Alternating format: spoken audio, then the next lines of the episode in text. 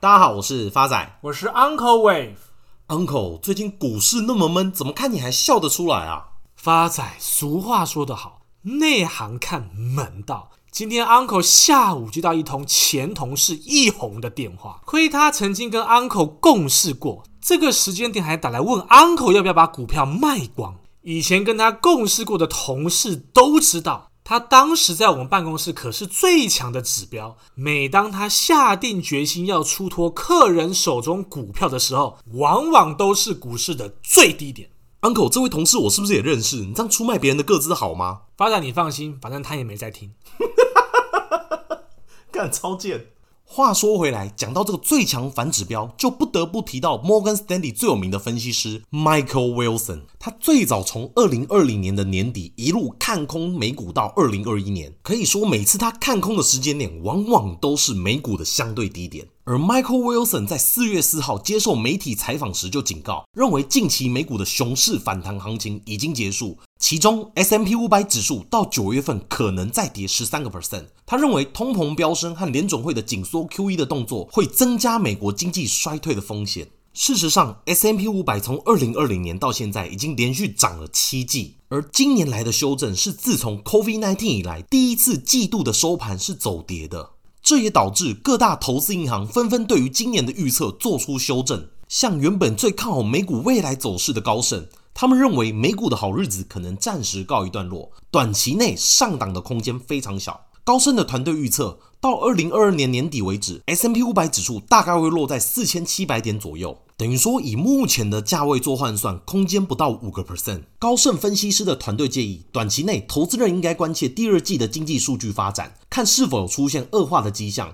他们保守估计，未来一年期间内，美国只有四分之一的几率会陷入经济衰退的情况。那最坏的情况就是 S M U 百有可能修正到三千六百点，以现在的空间做换算，大约两成左右的修正空间。高盛建议投资人应该要寻找利润高而稳定的公司，这边指的应该是大型的蓝筹股，而要降低之前涨幅比较多的高成长股。那 Uncle 发展这边有个问题想问，先不管前面的反指标 Michael Wilson 怎么看空美股，但是现在就连高盛都认为美国有四分之一的几率迈入经济衰退，那真的发生经济衰退的情况底下，依照 Uncle 的经验，有哪些产业是适合投资的吗？依照 Uncle 过去的经验。在经济萧条的前提之下，大家都不愿意出门消费，因此在这样的环境之下，宅经济概念股正是 Uncle 的首选。以过去二零零八年金融海啸以及 COVID-19 为例，在那个环境之下，因为大家都不愿意出门消费，因此在家时间变多，外出时间变少，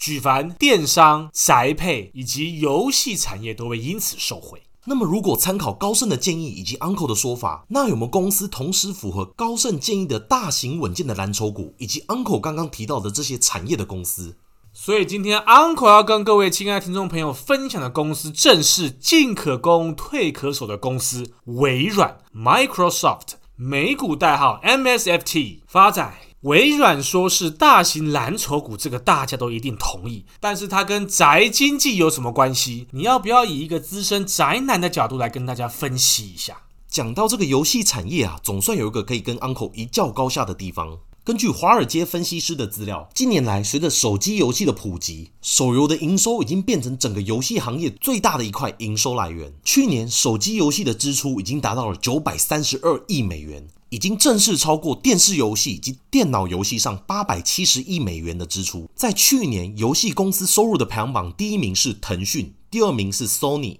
第三名是苹果，第四名才是我们的微软。而这样的平衡，在今年的一月份已经做出改变。因为微软已经在今年一月份正式宣布收购动视暴雪游戏公司，而收购一旦完成，微软将有机会一举超过苹果以及 Sony，变成全球第二大的游戏公司。讲到微软，大家第一个想到的家用主机一定是 Xbox，而动视暴雪，Uncle，你不要说发仔宅男，你以前一定也玩过他们的游戏。像第一人称射击的 Call of Duty，以及创下线上游戏游玩人数最多的魔兽世界，还有创下当时电竞冠军奖金最高纪录的星海争霸，以及大家早期耳熟能详的手机游戏 Candy Crush，这些游戏全部出自于动视暴雪之手。Uncle，这些游戏总该听过一个吧？发仔，你这个年代已经很幸福了，在 Uncle 这个年代，就连电脑跑 Word 都会 lag，所以 Uncle 第一次接触的游戏是 Flash 的小游戏，是那种用滑鼠点猜拳赢一次女生脱一件衣服的那种游戏吗？发仔，我有时候很好奇，你脑子到底装了什么东西？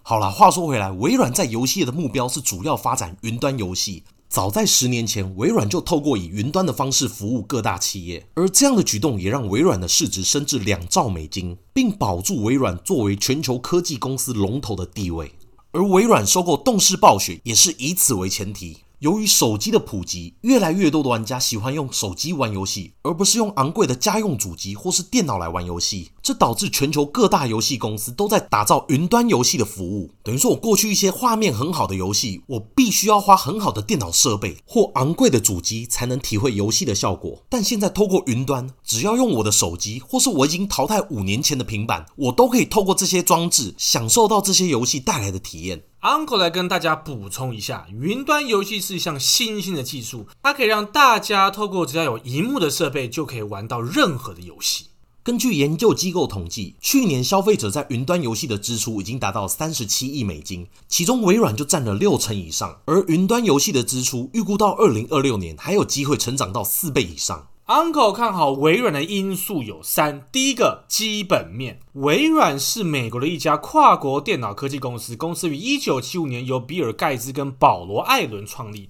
以研发、制造、授权跟提供广泛的电脑软体服务为主，总部位于美国华盛顿州，最著名及畅销的产品是 Microsoft Windows 作业系统、Office 办公室软体以及 Xbox 的游戏业务。根据研究公司 International Data Corporation 的数据，云端业务是科技领域成长最快的业务之一，预计将从二零二一年的三千八百五十亿美金成长到二零二五年的八千零九十亿美金。而微软是这个产业的二当家。根据管顾公司 Garner 的数据，截至去年，微软在全球云端运算业务里的市场占有率从二零一六年的八点七个 percent 增至十九点七个 percent，缩小了跟 Amazon 的 AWS 的差距。为居全球云端运算产业的老二，哎，等等，Uncle，我发现微软跟老二很有缘呢。从之前股票市值仅次于苹果当老二，到智能云端服务也是输给亚马逊当老二，直到今年买了动视暴雪，还是输给腾讯当游戏界的老二。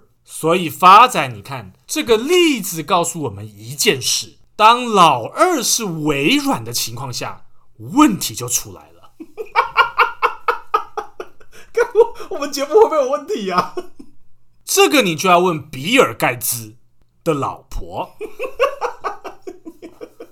好了，发仔，你就先别提老二了，我们先把问题 focus 在微软。IT 管理业者 Flexeria 近日公布二零二二年云端现况调查。这份调查是去年第四季针对七百五十三名企业技术及业务经理人调查完成。资料显示，在导入使用的企业百分比中，使用微软 Azure 的比例首度超越 Amazon 的 AWS。此外，五三个 percent 的微软云端用户在云端上支出至少一百二十万美金，也小胜 Amazon 的 AWS 的五十二个 percent。值得一提的是，微软在元宇宙上的布局也非常全面。从硬体来说，微软的 AR 头盔 HoloLens 是产业里公认最领先的。虽然远未到在消费市场爆发的阶段，但是已被应用到越来越多产业跟领域。二零二一年四月，微软加深与美国军方的合作，赢得国防部价值高达两百一十九亿美金的巨额合约，在十年内为其生产十万套 HoloLens AR 的头盔。同样在去年四月。微软花了一百九十七亿的美金买了一家全球最大的语音技术公司，可以说是 AI 商业化的鼻祖。其初期在全球市场市占率高达八成，覆盖金融、电信、医疗领域的产业，用户超过二十亿。微软收购该公司的数据壁垒跟专利，补足微软的语音技术的不足。而在医疗云端也注入了新的价值。在一个语音交互日益重要的时代，语音技术也被整合到更多业务线中，比如游戏。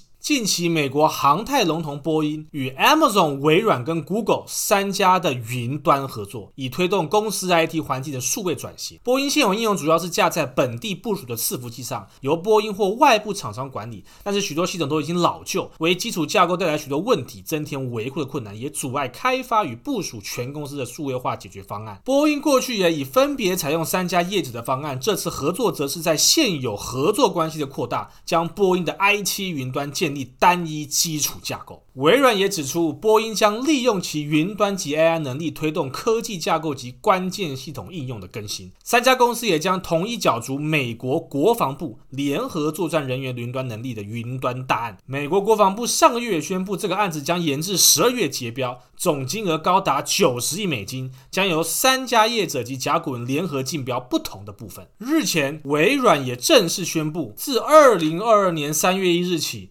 全新的 Azure 在中国数据中心区域将正式启用，这是微软智能云在中国市场的第五个 Azure 的数据中心区域。IDC 的报告也显示，中国已成为全球增长最快的公有云市场。同比增速达到四十九点七个 percent，预计到二零二四年，中国市场将占据超过十点五个 percent 的全球市场份额。随着新 Azure 的数据中心区域的推出，微软将更好地帮助来自中国和全球的客户及合作伙伴捉住中国数字发展的机遇。Uncle 看好微软的第二个因素是财务面，微软在一月二十五号公布二零二一年第四季的财报，营收获利双双高于预期。且受惠于智慧云端部门业绩持续的强劲，微软第四季的收入预测也优于华尔街的目标。微软在二零二一年第四季的净利成长二十一个 percent 至一百八十七点七亿美金，营收成长二十个 percent 至五百一十七点三亿美金，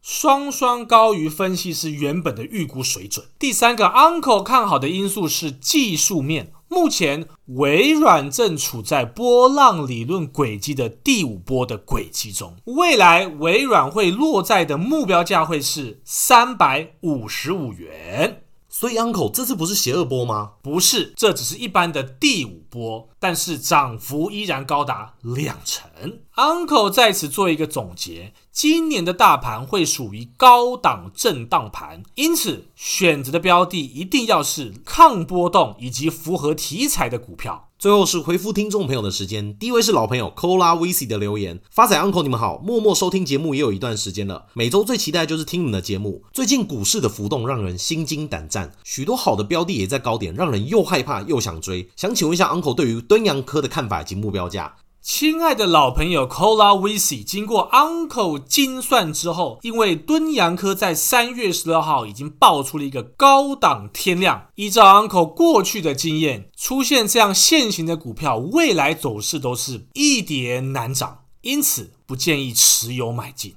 下一位也是老朋友 Hayden 的留言，感谢 Uncle Wave 跟发仔回复我上周的问题。我是今年才刚刚开始听这个 Podcast 的，最近把之前的集数补起来，但越听越恐怖，真的算得准准准，觉得与 Uncle 相见恨晚。Uncle 有没有可能是因为不准的集数他还没有听到？发仔人非圣贤，谁能每次都对呢？Uncle 在此也要感谢老朋友 Hayden 的留言，第一次听到有人夸奖 Uncle 却没有问目标价，让 Uncle 倍感欣慰呢。下一位是新朋友菜菜兔的来信，亲爱的 Uncle Wave 发仔，你们好，我承认是我之前没留意，错过买点。Uncle 之前预测的同开达到目标价时却没有跑，忙着就忘记了。前几天看到同开的新闻，股价开始修正，请问 Uncle 我应该续报吗？还是要认赔出场？我会认真汲取这次的教训，警惕自己，要碰个股就是要守纪律，千万不要把个股当成 ETF 在投资，买了就不理它。谢谢 Uncle 每次在节目的分析以及发仔的心梗。亲爱的新同学菜菜兔。Uncle 在一月十七号跟各位亲爱听众分享的同开，在三月二十一号就到达目标价，波段涨幅高达三成。假如当时你没有做获利了结，Uncle 只能再帮你未接重估，再计算反弹价。